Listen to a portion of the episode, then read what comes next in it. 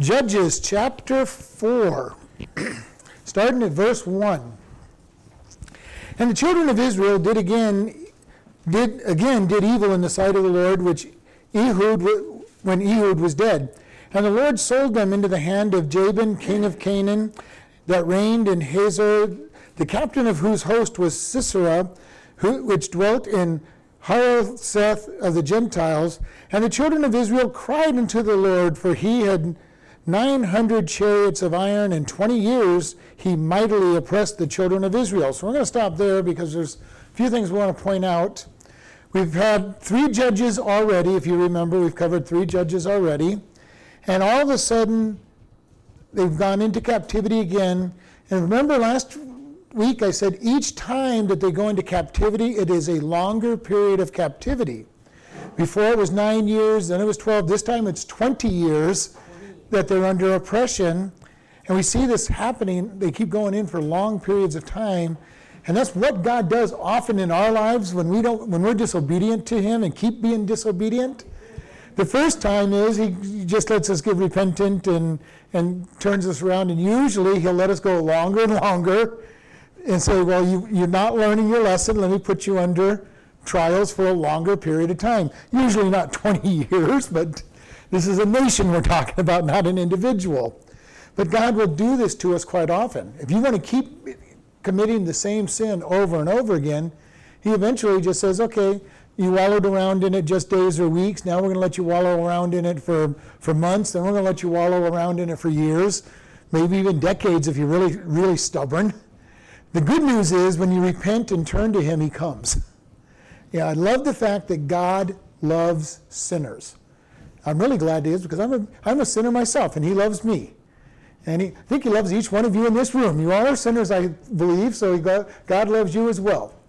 And the movie I was watching the other day goes, the guy goes, and they go, what do you know? How do you know Jesus loves you? And he goes, well, because he's God and because he has a soft spot for sinners. I kind of, I kind of liked that statement. Yeah, I liked that statement in the movie. He has a soft spot for sinners. You know, he loves sinners. How many times do we as Christians communicate to the lost world that God somehow doesn't love them because they're a sinner? We get so judgmental of them sometimes that we harass them instead of showing God's love to them and lifting Him up because we don't want to see people become good sinners before they get saved. We want them to be saved so that God can then take their sin out of their life and make them good. And we'll never be good as far as that goes, but He'll take the sin out of our life. So many Christians, when they talk to somebody, want to say, well, you know, when you get your life all put together, then you can come to Jesus. And we may not say it out directly, but don't we sometimes, well, that person's just too much of a sinner for me to go talk to. And we back off from them. And we need to be very careful. God loves sinners, and He wants them in their sin. Who did Jesus have the most problem with? The scribes and Pharisees, who needed Him just as much or more than the lost world but didn't recognize that they needed him because they were good. They were following the rules, at least in their mind, and they gave Jesus a hard time. And so we see here the people now are in this captivity for 20 years. And then we look at this, and he says that they had 900 chariots of iron. Now, for most of us, we don't really think of chariots as being that big a deal, but the chariots in their day were the equivalent of our tanks in this day. And tanks are hard to stop. You know, you can stop them. We have weapons that can stop them. You can even stop them by hand if you're brave enough to stand in the right places and, and put a grenade at the right place, but most people are not. And usually they go too fast for you to be able to do it anyway. The chariot was this kind of vehicle. It would run through the lines and, and charge right through them and usually had blades on the, on the wheels and everything that would cut people up if they tried to. They were a formidable weapon in their day. And he had 900 of them, which is a pretty good number of chariots for a small country. So we see the power and the judgment. God's put him under somebody who's really powerful. When Jehu killed his, his person, all he had to do was get into the palace with the gift, and he stuck that you know, 18 inch dagger into the guy's belly and, and killed him. This is not that kind of a king. This one has power and strength that's going to cause them discon- disconcerting uh, attitude. And, he, and it says he mightily oppressed them. That means he took heavy taxes, he put them into bondage, he did, he, he was not a nice ruler over them. All right? Verse 4 And Deborah the prophetess, the wife of Lapidoth, she judged Israel at that time, and she dwelt under the palm tree of Deborah between Ramoth and Bethel in Mount Ephraim. And the children of Israel came to her for judgment. And she sent and called for Barak, the son of Abin, Abin out of Kadesh Naphtali, and said unto him, Hath not the Lord God of Israel commanded, saying, Go and draw toward Mount Tabor, and take with you ten thousand men of the children of Naphtali and of the children of Zebulun, and I will draw unto you in the river of Kishon Sisera, the captain of Jabin's army, with his chariots and his multitude, and I will deliver them into your hand. All right, so here's the battle plan. Uh, he says, Deborah, first off, is the ruler, the judge of Israel. Now, what this means, I don't know. She's the only female judge in the scriptures. She's really one of the only female leaders in the scriptures. And I don't know if that's because no man would step up at the time or whatever it might be, but she is their judge. And she calls Barak and tells him, Go get an army. Go get an army of 10,000 men. Now, that's not a small army, and they're going to go up against 10, uh, 900 chariots and whatever army Sisera has beyond that. And, he, and she says, God will deliver him into your hand. Now, this is something that God promises us victory. 1 Corinthians 10:13 there hath no temptation overtaken us but such is common to man but God will provide a way of escape in our lives God has promised us victory if we will obey and turn to him he promises us peace through the trials as well. And you know, it's hard for the world to understand how Christians can have peace in the middle of a trial. And this is something sh- that I talk about often. When we focus on God and know that He's got nothing but good for us in the long run, and that He's in control, I don't know about you, but that gives me peace no matter what comes my way. Because all I've got to do is say, God, don't understand it, don't need to understand it. You've got a plan, and you've, and you've promised good. Now, that just gives us peace. It doesn't mean you're going to be jumping up and down when you're going through the trial. Okay? There's no promise that you're going to be happy about the trial. Matter of fact, if you're happy about pain, there's something else wrong with you. okay? Uh, there, there's some psychological issues with you if you're happy when you're going through trials. But we should be at peace. And there should be some internal joy. God, you're teaching something out of all of this. You're trying to accomplish something out of this. Help me to see that. Help me to live in the comfort of what you've got. We can live in comfort during the trials. We can live in peace during the trials. And we might even have a, devo- a portion of joy because it's God's joy that He's doing something in our life.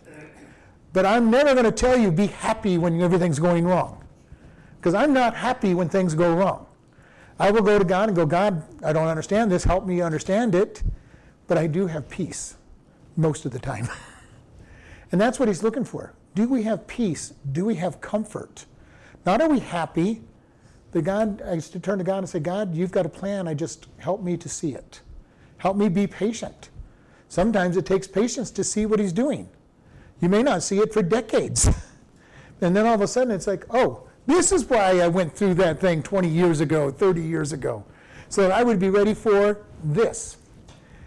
Now, Barak is told that he's going to be conquering, uh, he's going to meet him at the river, and Jabin's army is going to be there, and the multitude, and God says through Deborah, He will deliver them into your hand. How many times does God tell us He's going to deliver the enemy? Do we realize Satan is a defeated enemy? Jesus beat him at the cross. Now, he is still kicking around and growling and, and, and roaring around, but he is a defeated enemy. He can do nothing unless God allows him to. He's already had the keys to the kingdom in this world taken away from him by Jesus at the cross. through the resurrection, he is a defeated enemy. The problem is we don't usually look at him as a defeated enemy. We're, we're totally in fear of him and thinking that he has more power than, than he has. Gary? Or not Gary, Billy? That's it. It's interesting that they, that they, he's defeated, yet they still consider him an enemy. I mean, I guess that's just to justify. Well, it depends on how you look at it. I mean, he is defeated. We really don't need to look at him as an enemy. He can't, huh? Is that to say that before the cross, he wasn't defeated?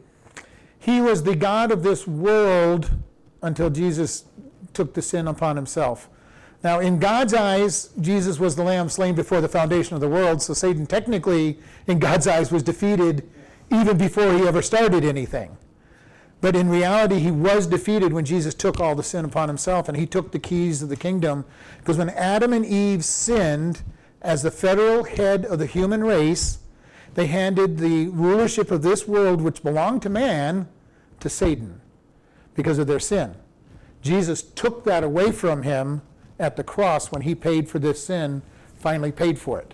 Now, in God's eyes, because Jesus was the lamb slain before the foundation of the world, Satan was already defeated Before the cross. before the cross, before, before creation. this is hard for us to understand. Because he knew all of that before, yeah. God created man knowing that we were going to sin, knowing that he had already asked Jesus to go to the cross and die for our sin even before he created us. So, as far as God was concerned, when man sinned, we were still forgiven. They were still forgiven because he, when Jesus said, Yes, I will die, the Father knew that he was going to die, plus the fact that he knows time from the beginning to the end. So, when Jesus said, Yes, I will die, man was forgiven. We weren't even created yet, and man was forgiven. See, that's what's amazing is that back then, that is for like eternity ahead, like before, like you said, before we've been born that, Before he even created, yeah. even before creation, he'd already decided that we were forgiven because Jesus was going to die. And I've, always, I've said this many times. I don't understand why he created man knowing that we were going to sin so that he would have to redeem us. It doesn't make any sense to me, but yet he did. Now, why? Maybe he'll tell us when we get to heaven. I don't know. We probably won't care when we get to heaven why he created us. We'll just be happy to be in his presence. It's almost like a puzzle. It's a puzzle that we may probably never understand. You have you have to look at it in, in our perspective as real humans, that, okay, I'm, I'm gonna build this skyscraper that's gonna collapse ten days after I build it. Just to rebuild it. So why build it? Yeah. And that's why I'm saying. From a human perspective, none of this makes sense. But God knows something that we don't, and it makes perfect sense to Him. You know, it's not, and be careful of this. It's not that He needed us to worship Him because God is complete within Himself and whole in Himself. He needed nothing. All right? So it wasn't creating us so that we would worship Him because He did not need that. Now, He probably takes pleasure in it and probably will take pleasure in it, but there's no need. So it's hard for us to be able to begin to understand why were we created when He knew that was, what was going to happen. And back to our story, Deborah tells Barak, this is a defeated enemy. God is going to deliver him into your hand. And let's look at Barak's answer, because he wasn't very he wasn't very godly. Verse 8, and Barak said unto her, If you will go with me, then I will go, but if you will not go with me, then I will not go. All right, here, here is the great big brave leader of the army. Uh, hey, I'm not going out to beat him. I'm not going out to meet him unless you go with me. All right, uh, which is kind of a bizarre thought, especially if you put yourself back in their day. Women did not go out to battle. Especially a woman, yeah. A woman did not go out to battle. It was not their place to go out to, to war. And he's going, maybe he's thinking, well, she'll never go out to war, so yeah, I- I'm avoiding going out to war because I'm going to ask her to go, and she's a woman, so she'll say no. Okay, so maybe that's what he was thinking. I don't know exactly what he was thinking. Maybe he was thinking, you know, uh, I need the, I need her because that, you know she'll be the victor. I don't know what he was thinking. I kind of think he might have been, you know, saying, well, if I ask her to go to war, she's going to say no, so I, I'll get out, I'll get out of this. and So, so- something I, I was thinking of, uh, first time I read this was, why did he ask her to go? And then, you, you gotta think that he said, well, well, she told him that God's gonna be there to defeat them. So I'm thinking that she's, if she goes with him, she's bringing God with him. If she don't go, then God's not coming. You know, he's not gonna show up, so, uh, that, that was kind of from a positive look, that may be what he was saying. Yeah, you Yeah. must have been thinking, well, man, if she don't go, then God ain't gonna be there. I, I've always thought it the other way around, but that's a, that's a viable thought. Maybe he's thinking, I want God on my side, so she needs to be there. She's, she's a judge, she represents God, I'll guarantee that God's on our side. Her, her, her word, his word isn't enough. Uh, How many times, though, do we do that? The word is not enough, you know, the, the message we get from somebody on counseling that's based in the word of God is not enough for us to step out in trust of God. When he hears it from a lady now, guy, now I can see if a guy said it, maybe they would, She's the judge, so I mean, I don't, still. she, she's the ruler, so I mean, it should make sense. And a prophetess, she speaks for God, they've recognized her. I mean, everything about this, he should have jumped up and said, okay, you got it. Yes, ma'am. You know, okay, you speak for God, you're, you're the leader, I'm gonna go out and do this, and his answer was, unless you go, I'm not going. Now, now, possibly it was like Paul said, you know, that he was saying, I want to make sure God's on my side. It might have been that he was being a coward and saying, you know, there's no way she's going, I'm not going, to let you know, because I don't think she's going to say yes. Uh, who knows what, you know, it doesn't tell us what was in his mind. But her answer back to him in, in verse 9 says, And she said, I will surely go with you, notwithstanding the journey that you take shall not be for your honor, for the Lord shall sell Sisera into the hand of the woman. And Deborah arose and went with Bar- Barak to Kadesh. All right, Sisera was supposed to be delivered into Barak's hand, and he was going to get the glory as the general of the army.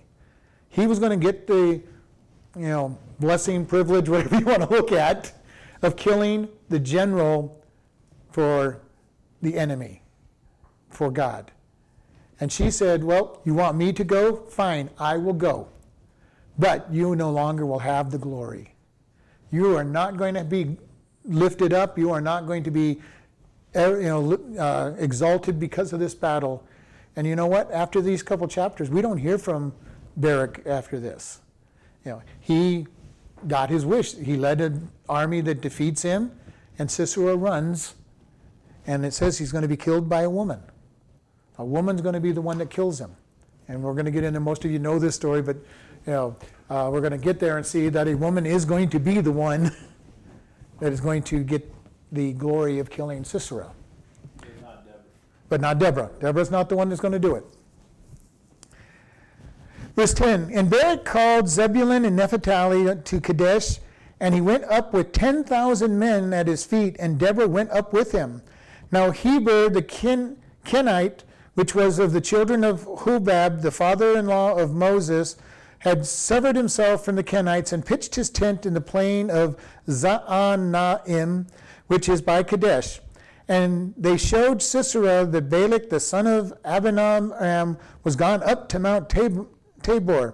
And Sisera gathered together all his chariots, even 900 chariots of iron, and all the people that were with him from Harosheth of the Gentiles unto the river of Kishon. And Deborah said unto Barak, Up, for this is the day in which the Lord has delivered Sisera into your hand. Is not the Lord gone out before you? So Barak went down from Mount Tabor with 10,000 men after him, and the Lord discomforted Sisera and all his chariots and all his host with the edge of the sword before Barak, so that Sisera lighted down off the chariot and fled away on foot. Okay, so here we have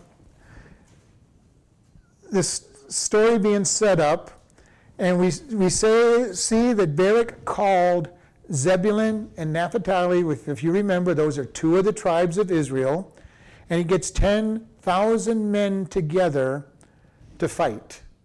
You know, he's, he's assembling them, he's gathering, he's gathering the, the might. And then he goes into this little tiny uh, foreshadowing eh, for people who like movies and everything. This is a foreshadowing of what's coming. He talks about Heber the Kenite, the, of the children of Horeb, the father in law of Moses, and that they had pitched in the plain near Kadesh. All right? So we have this family that's not really Jewish. All right? They're the father-in-law, he's, they're the children of the father-in-law of Moses. Okay? Uh, remember Moses met, went out into Midian and married Zipporah, and his father-in-law weaves in and out of the stories all through the Pentateuch. And he and his children went to the promised land with them, and they got a portion of the land, but they're not truly Israelites. They're not Jews. They've never followed him. And remember, we talked about this when we've talked about the Midianites. The Midianites were believers in one God. Okay, the Midianites are Hebrew people. Okay, and remember, not all Hebrews are Jews, but all Jews will be Hebrew. because the Hebrew traced their lineage through Ebor. Eber was one of the last of the long living uh, people. And he lived all the way up until Joseph's day. From, from just a generation or two after the flood, he lived all the way to be able to see Joseph if he'd gone to that area. Okay, there's nothing that says he ever met Joseph, but he lived long enough to have met Joseph. So these people are followers of the one God, just not Jews. All right, you have Eber. From Eber was born eventually Abraham. So Abraham is of the line of Eber, which makes him Hebrew. Okay? But all of the descendants of Eber are Hebrews because he is the righteous line. He was in he battled against Nimrod's mystery Babylon and all the false gods that he worshipped and Eber was the follower of God and they were light and dark for all practical purposes during that during that period of time. So everybody from his line, well I shouldn't say everybody, most people from his line worship one God. They, they were raised correctly because Eber had other sons and daughters that were Hebrew but not Jewish. They weren't the children of Israel. You have Abraham, Isaac, Jacob, who is renamed Israel, and so everybody who is Jewish is of the line of Israel, Jacob, which comes through Abraham. To be Jewish, to be a child of Israel, you have to come through Abraham's line, through, through Isaac, through Jacob, who later becomes Israel. Because the Midianites fall from that line, they would be considered Hebrews, followers of the one true God, but not Israelites. They don't fall under the Abrahamic covenant. Now they're worshiping the one true God. They're going to be blessed for worshiping the one true God. As far as the Jews concerned, yes, they were Gentiles because they weren't Jewish. Everybody who's not a Jew, a child of Israel, is a Gentile. Okay? Even those Hebrews that aren't from the line of Abraham are Gentiles. And matter of fact, part of the reason that it goes back to Jacob is remember, Abraham had a whole lot of children. Okay? He had Ishmael. Then, when he's 100 years old, he has Isaac. Then, after Sarah dies, he wife. yeah. he goes out and gets married again, and is, he's 120 something, and he has another eight kids. Yeah, and they would be following under the Hebrews, but he, they're not Israelites because they don't come through the line of Jacob, So only Abraham and Been dead Sarah's so long, it son. don't matter anymore. Isaac. Technically, he's not a Jew because he is not of the line of Jacob. He's the father of Jacob. They didn't come Jews until Jacob, and that's when Israel, he took the name Israel. God gave him the name Israel, and that is where the true line of Israel is given their backing. Now, they'll claim Father Abraham, okay, but Abraham and Isaac really weren't Jews because they weren't Israelites. Yeah, well, it goes, like Annie was pointing out, it goes all the way back to Shem, you know, um, it, all the way back to the beginning, God's line.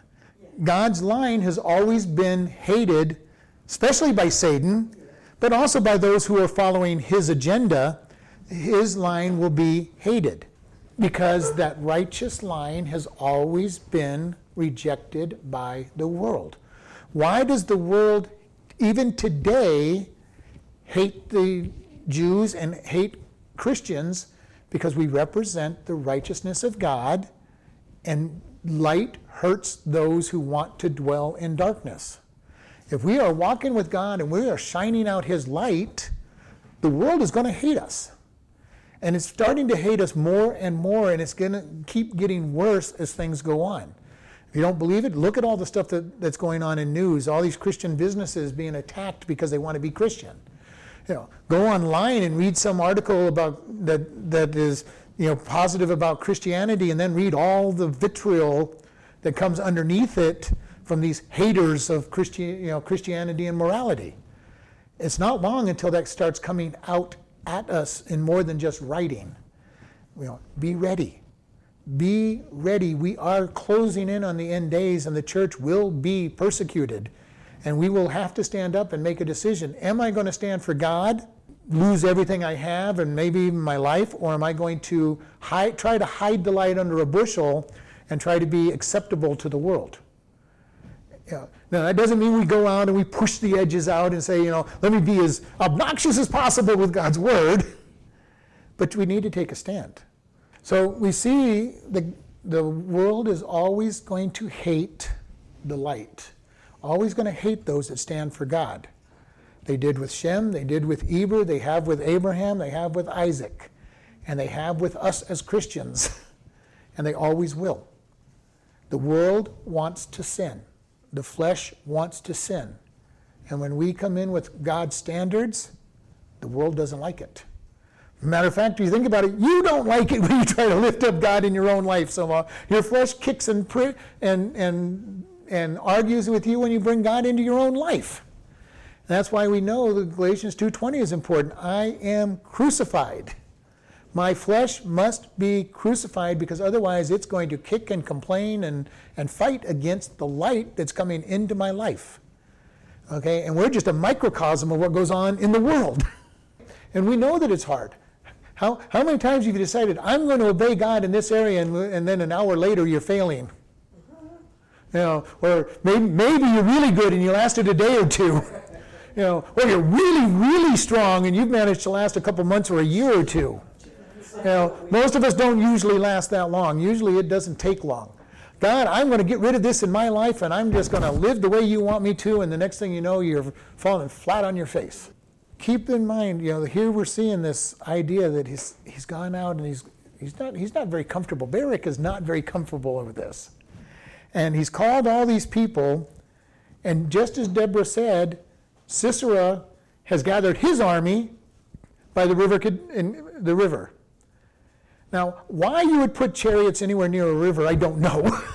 it's not the best place for chariots. It's wet down by the river. okay? It's going to be muddy down by the river. That's not a very smart place for him to go and gather his, his troops. Now, he's figuring we're just going to gather at the river and then we're charging up the mountain. And Deborah's already told Barak, you know, you gather up in the mountain, then you go meet him. You're not waiting for him to attack you. You are going down to meet him. Yeah, well, she says I will draw him to the river. so- Yeah, God drew. Yeah, well, yeah, God is the one reason he went to the river. Yes, that's, yeah, God is the one that put him down in the in the worst possible place that was going to be to set up his to set up his army. Yeah, if he if all he had was foot soldiers, the river's not too bad a place to be. But you're taking your your chariots, iron chariots, heavy uh, chariots down into places where it's muddy and boggy. So it wasn't, wasn't the best laid plan, but that also shows how confident Sisera was. I mean, he, obviously he wasn't an idiot. He was a good general. He's conquered all these enemies for, for, for, the, for his king. So he wasn't an, a, a novice at what he's done, but he was so confident that he was going to put these people in their place with his army that he did some really dumb things. And this is where we can get sometimes when we're, we're going into this. You know, I talk to you know, God, I'm going to change my life. I don't need you to crucify my flesh. I can do it. I have absolute confidence in myself that I can control my flesh. And God says, okay, you, you go ahead and fail, and then when you're done, you can repent, and I can come in and crucify your flesh. And it's gonna take longer too. It'll take longer. Because we're going to fight, we're going to argue, we're going to be disappointed. And when we fail, there are consequences for the sin of our failure. There's always consequence for sin, and when we choose to not do things God's way, we will have to face the consequences for that lack of faith. Sometimes they're big consequences. Sometimes they're little consequences. You know, only, and you know the sad thing was is not was, but is, we don't know what those consequences are. Usually, when we go out to do something wrong, we think we've counted the cost. Maybe, I, I this will happen. You know, I go out and get drunk, I'll have a hangover. I can handle a hangover. And we get drunk, and then we do something really stupid. We get in a car and have a crash. So now we've got all kinds of bills and a, and a car to replace, and maybe even taking somebody's life in the process. You know, we weren't thinking about all the possible cost. We were just thinking of the first thoughts in our mind and go, oh, I can handle those costs. I, usually, sin will cost us so much more than we ever think it's going to cost us. So much more. One moment of pleasure of sin. And then, you know, and it could be any number of things that, that can happen. Your reputation could be shot by one bad action. In verse 14, Deborah said to Barak, Up, for this day in which the Lord has driven, delivered Sisera into your hand, is not the Lord gone out before you? And Barak went down from Mount Tabor with the 10,000 men and the Lord discomforted Sisera and his chariots and all of his host with the edge of the sword before Barak, so that Sisera lighted down off the chariot and fled away on his foot, on his feet. You know, she says, Get up. Now is the time for battle. You're not waiting here for him. You're, you are going down to meet the enemy. God calls us so often to go meet the enemy. And oftentimes we are very cowardly and we go, God, I don't want to go fight. You know, if Christianity really lifted up the way God says, men would be flocking to Christianity. You know, Christianity is really, in the way it's taught and practiced in our day and age, designed for wimps. It really is. God says, go, get into the battle. And oftentimes we're going, God, I don't want to get into the battle. If you go into the battle, you might get hurt, God. I don't want to go into the battle. And God's saying, Go, get into the battle. Why? Because we're wearing His armor, we're in His strength, and we need to get up and do what He asks us to do. And that can be anything from standing up for Him, being willing to lose everything in our life for Him, being ready to lose our own life, which is actually the best thing you can do because then you end up in heaven. But, you know, giving your life should be the easiest thing. If you give your life, you go to heaven. To lose your reputation, to lose your possessions, that's a lot harder because that means you have to suffer with the consequences of those things. But you know, if God's in it, there's nothing wrong with that either. You know, look through history, look through the, the Fox's Book of Martyrs that these people who gave all, who lost all. And their names are still remembered to this day because of giving up for God. Read these autobiographies or even biographies of these Christian leaders and watch the things that they were willing to give up to have them to be exalted later on. Somebody like a George Mueller who's saying, I'm going to take these, these all these orphans and I'm going to supply, you know, I'm going to I'm going to give them a place to live. I don't have any money. I don't know why, where it's all coming from. People laughed at him when he first said that he was going to do this. They made, they made fun of him. They said, There's no way you can do it. And yet he did it. Look at Booth, who created the, the Salvation Army. He sacrificed everything. He had nothing in his day to start the Salvation Army. And even to this day, his ministry still moves forward. Not quite as Christian as he used to be. It's gone downhill quite a bit, but even every once in a while, you'll find a a branch of the Salvation Army that's still solidly Christian. All right? All because he was willing to lose reputation, give up everything. Who knows what will happen if we step forward with God and say, God, I'm willing to put everything on the line. Who knows what God will do in the long run? You know, we're usually afraid of putting everything on, on the line. You know, God, I'm going to give you 90% of my income. I'm going to live on the 10% you're supposed to have. You know, there's been a handful of people that have done that. And God has blessed them because they were honest and with integrity. Uh, J.C. Penney, the, the founder of Caterpillar, uh, uh, um, yeah, uh, Sears and Roebuck, these guys all did that. They gave 90% of the money that they got from their businesses and lived on 10. Now, I'm sure they didn't start at 90%. okay? They built themselves up to 90%. But how much do we trust God? With our money, with our time, with our effort. You know, do we, most Christians go, well, God, I've got my retirement, I've got my 401k, I've got my bank account, I've got this, I've got this. Now, God, what, what, what can I do for you? I've taken care of myself, what can I do now for you? And usually God will say, okay, let me have your savings. uh, no, God, I can't do that. That's, that's, my, that's my safety net. You know, what did Jesus tell the rich young ruler that came to him? He said, you know, obey these laws, honor your mother and father, don't, don't murder. And he goes, well, I've done all that stuff since I was a kid, as a youth.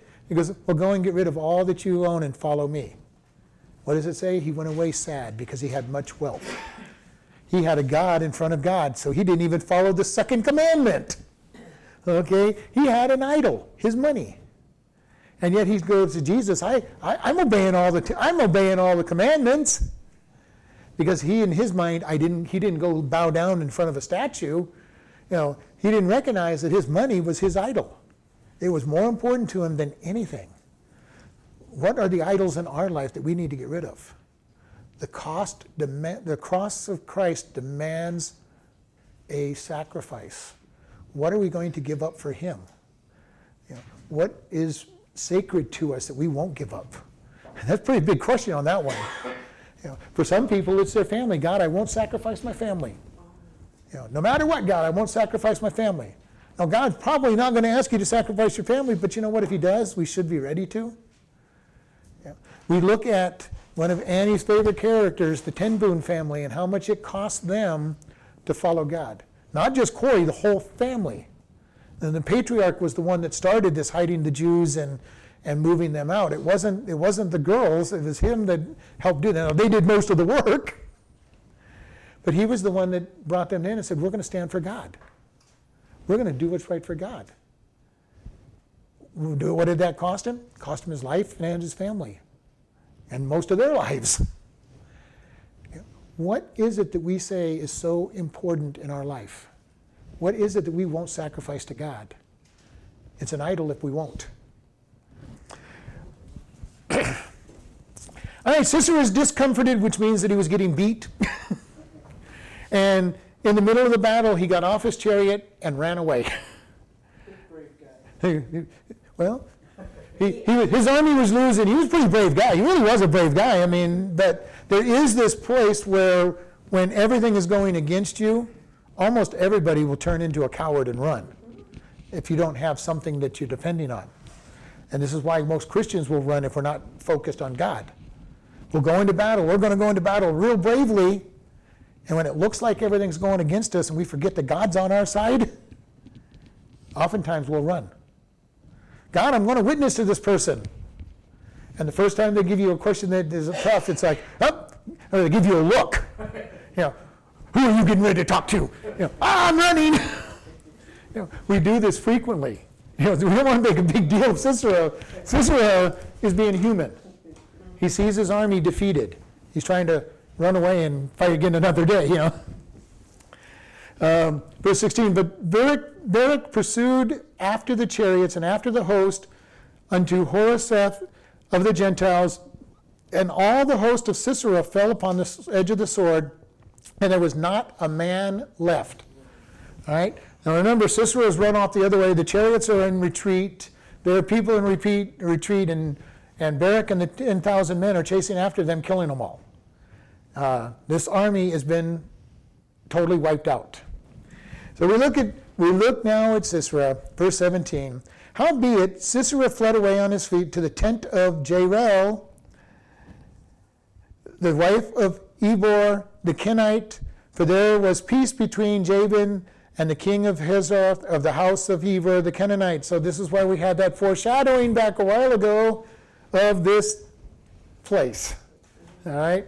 Uh, movie, movie makers like to think that they, and storytellers kind of like to think they brought up the idea of foreshadowing, but God has had foreshadowing all the way back at Genesis when he said the Messiah is coming on the very first prophecy.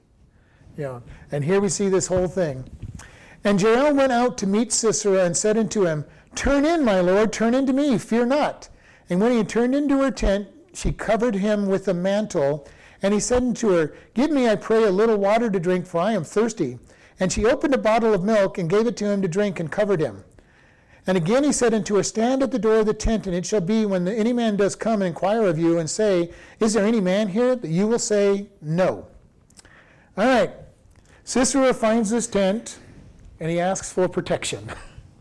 Now, this shows you how far down he's already gone because who is he asking for protection? Not the husband, Jael, the wife. You know, hide me, hide me. And she puts him in, puts him under a nice warm blanket, a mantle, a coat. He asks for water, and what does she give him? Milk. Probably warm milk, seems how they did not have refrigerators back then. What does warm milk do to people? He's been running in a battle. He has run from the battle. He is tired. She gives him warm milk to drink and puts him under a nice warm blanket. and we're going to see he's going to fall asleep. Last thing he tells her is if anybody comes and asks, tell him I'm not here. Okay? Tell him that I am not here. Now, he has kind of an implicit trust in this person that they're going to protect him from the Israelites. Misplaced. It turns out to be misplaced trust. But it came down, remember, it said that these people are at peace with his king. All right? So they're at peace. He doesn't really expect her to turn him over to the enemy because they're at peace with them. So technically, the enemy he's fighting should be their enemy. All right? So he's feeling comfortable. I can go rest. I can go hide. And this woman is going to protect me. And again, I do not understand why he put his trust in a woman in his, his time frame. Okay, in our time frame, it would be no, no big deal, but in his time frame, this is kind of an interesting thing to do. He's putting his trust in a woman to be his protector. And that's kind of a bizarre thing when you think about it. Yeah. back then, like you said. That's what I'm saying, back then. Yeah. I don't want to sound too bad, but in our day and age, we wouldn't think twice about it. But in that day, just talking to a woman was a big deal. For a man to talk to a woman was a big deal. He's asking her to hide him. Okay? And apparently her husband's not there, which is even worse. Yeah, talking to a woman without her. Yeah, Yeah. talking to a woman without her husband, going into her tent By himself. To be hidden by himself with just her. You know, not as bad as if a Jewish person did it, but definitely still a pretty bad reputation. Okay, this is not something that is done. All right. Verse 21. And Jael, Jael, Eber's wife, took a nail of the tent and took a hammer in her hand and went softly unto him and smote the nail into his temples and fastened it to the ground, for he was fast asleep and weary. All right. Literally, this is a big tent stake to begin with. She puts it right in the temple of his, of his, on his head and nailed his head to the ground. All right? Beast. yeah. And he is so tired. He's under this warm blanket. He's been given the milk. He doesn't even know anything's going on until that nail starts going through his head, probably. And it's kind of interesting, you know, it says that she fastened his, you know, smote him with the nail to the temples and fastened it to the ground. You know, she, she fastened his head to the ground and it wasn't moving. Number one, that's a pretty big stake. All right. Um, That'd be kind of, you would have to hit it hard. you would have to go pretty good. She was, uh, Jael was no weakling. But going through the temple made it a lot easier. It's a soft spot in your, in your head. And going through the other side on the temple, you know, if she went straight through, it's not that hard to go through there, but it's still, You know, she's no weakling, you know, because she had to have made sure that first nail, the first time she hit that nail, had to have been strong enough that he didn't get back up. Okay, and verse 22, and behold, as Barak pursued Sisera, Jael came out to meet him and said unto him, Come, and I will show you the man whom you seek. And when he had come into her tent, behold, Sisera lay dead, and the nail was in his temple. So God subdued that day Jabin, the king of Canaan, before the children of Israel. And the hand of the children of Israel prospered and prevailed against Jabin, the king of Canaan, until they destroyed Jabin, king of Canaan. All right. So she goes out and she goes, Hey, he's in here. Yeah, uh, hey, uh, Bar- Barak, you were you were leading that army. You know, I know you were leading the army. Uh, your enemy's in here. Come, let me show. Let me show you this enemy. And he had expired. Getting a nail through your temple would probably be pretty detrimental. I don't know that anybody could ever live through through that, especially from one side to the other to the other side. Like Yeah, well, most tent, most tent stakes are pretty, most tent stakes are pretty, pretty good. And you gotta think, this was not just, you know, a little tiny nail most likely, it was a spike, probably a big wooden stake and, had a good hammer to hit it. I'm sure she did. But they were used to putting these tent pegs into hard clay, and you know, sad to say, usually it was the women in those days that put up the tent, tents, and even today, in the wandering tribes, the women are the ones that put up the tents, not the men. The men take it easy; they just sit, they just sit on their butts all the day long, and the women. So she she knew how to put a tent stake in, and she just chose a new place to put the tent stake. And haven't learned how to sleep with one eye open. And, well, she put him. She She kind of knew what she did. She he was tired. She gave him the warm milk. She put him under a blanket, and he put all of his trust into the wrong place. Okay, and this is why Barak did not get the praise for the defeat of Sisera, because yes, he went into battle. Yes, Sisera took off, but it was the woman that got the that got the great that got the the praise for killing him. And you know what? This really does go to show us that if we disobey God, God is still going to get what he wants done done. He'll use somebody else to get it done. You just lose the blessing that should have been yours, but God will still. If you don't witness to somebody that you're supposed to witness, God will still make sure that person gets witnessed to. You will then lose the reward of, of talking to the person you were supposed to talk to.